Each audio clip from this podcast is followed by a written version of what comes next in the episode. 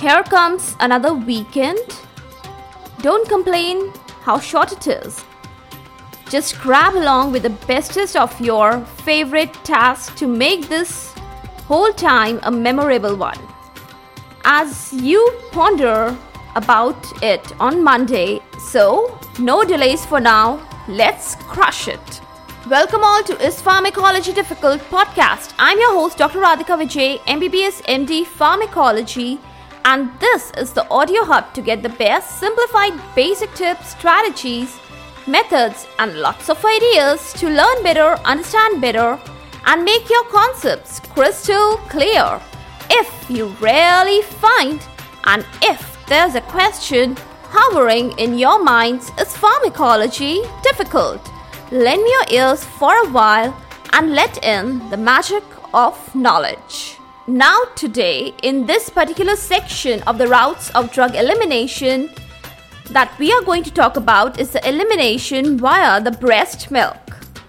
Now, the reason for studying the elimination via the breast milk is not for the sake of the mother, but it is for the sake of the suckling or the nursing infant. Passive diffusion it governs the entry of the drug in the breast milk. Better lipid solubility 1 and less protein binding 2. These two things they favor the drug crossing. Now, you have to keep in mind that the pH of the milk is around 7 that is slightly acidic. So what will happen? The basic drugs they dwell better in this. Now, what is this known as? It is known as the pH partition principle. Once the basic drugs they are diffused into the milk, they cannot be reabsorbed back into the plasma. Why? Because the acidic milk pH traps the basic ions and the basic drugs. And you know that it has a phenomenal name of ion trapping.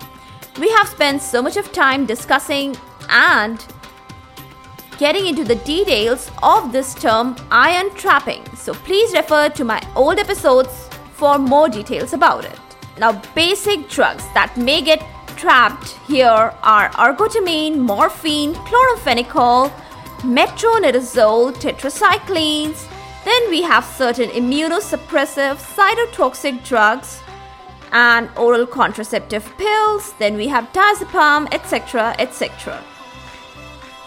Ethanol and urea they readily enter the breast milk and this mechanism is non pH dependent. Okay, so note these two drugs, ethanol and urea, they are not following the pH partition principle.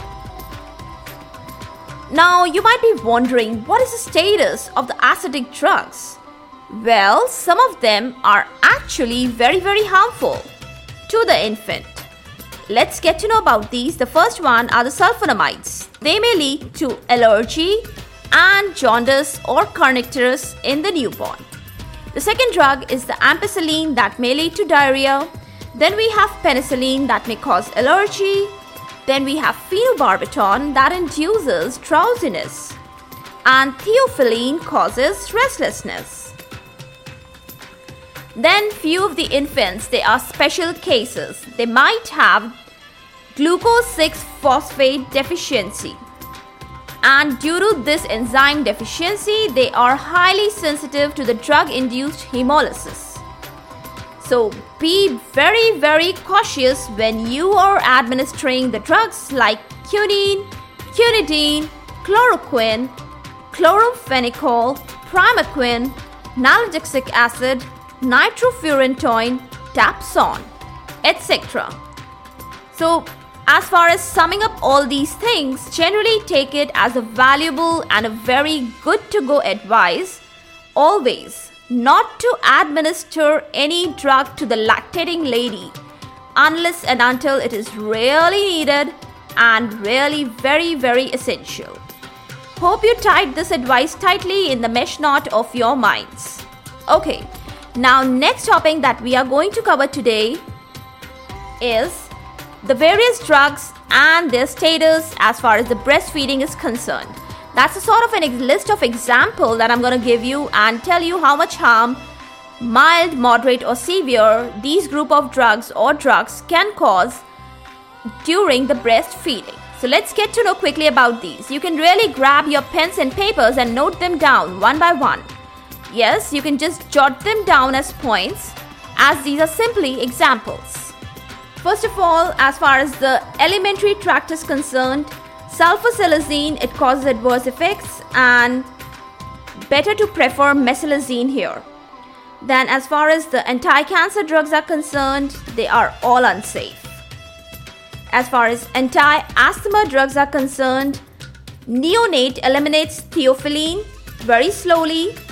So observe the neonate for this particular drug for some sort of irritability or sleep disturbances, etc.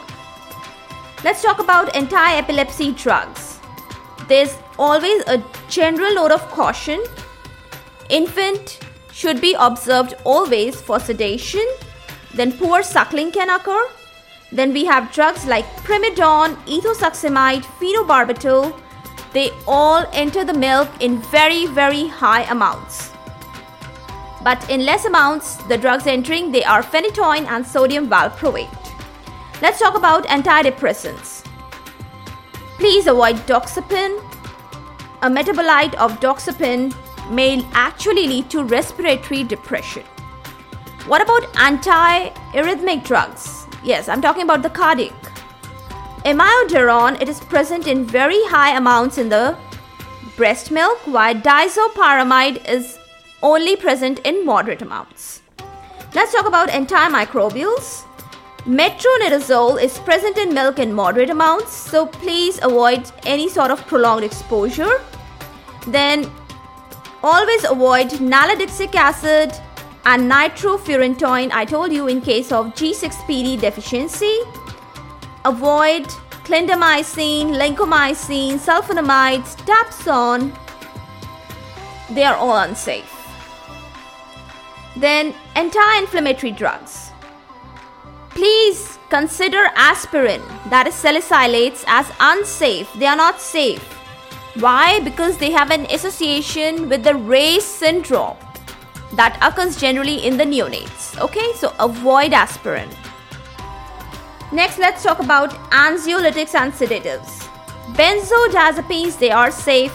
I'm repeating, benzodiazepines, they are safe if they use for short duration but if you use it for a long duration then they can lead to poor suckling and somnolence let's talk about antipsychotics phenothiazines butyrophenones thioxanthenes they are very very much avoided unless and until they are really needed the amount in the milk is very small but you know, certain experimental studies on animals have suggested their real adverse effects as far as the nervous system is concerned.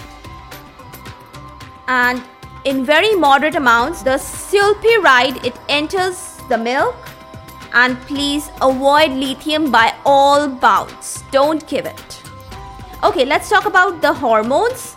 Estrogens, progesterone, androgens, they all suppress lactation in high dose and especially in the contraceptive preparations the estrogen progesterones they are present they are very in small amounts so they are not really harmful but sometimes you never know that it is not very well known not well established they may suppress lactation let's talk about the status of beta adrenoceptor blockers quite important group of drugs how can we miss it neonatal hypoglycemia that may occur.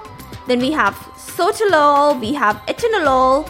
They are present in very high amounts in the milk, so better avoid them. Next, let's come to the miscellaneous group of drugs. Bromocriptine, it suppresses the lactation, and caffeine may also lead to irritability of the infant in very high doses.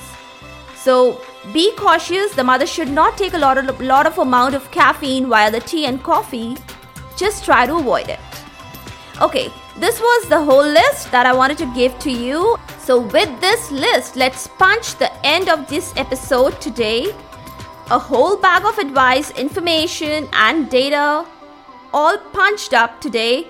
Hope you derived a lot of good value out of it and you got to know a lot of new things and new terms. Stay on this roadmap of topic for a few more episodes to come upon.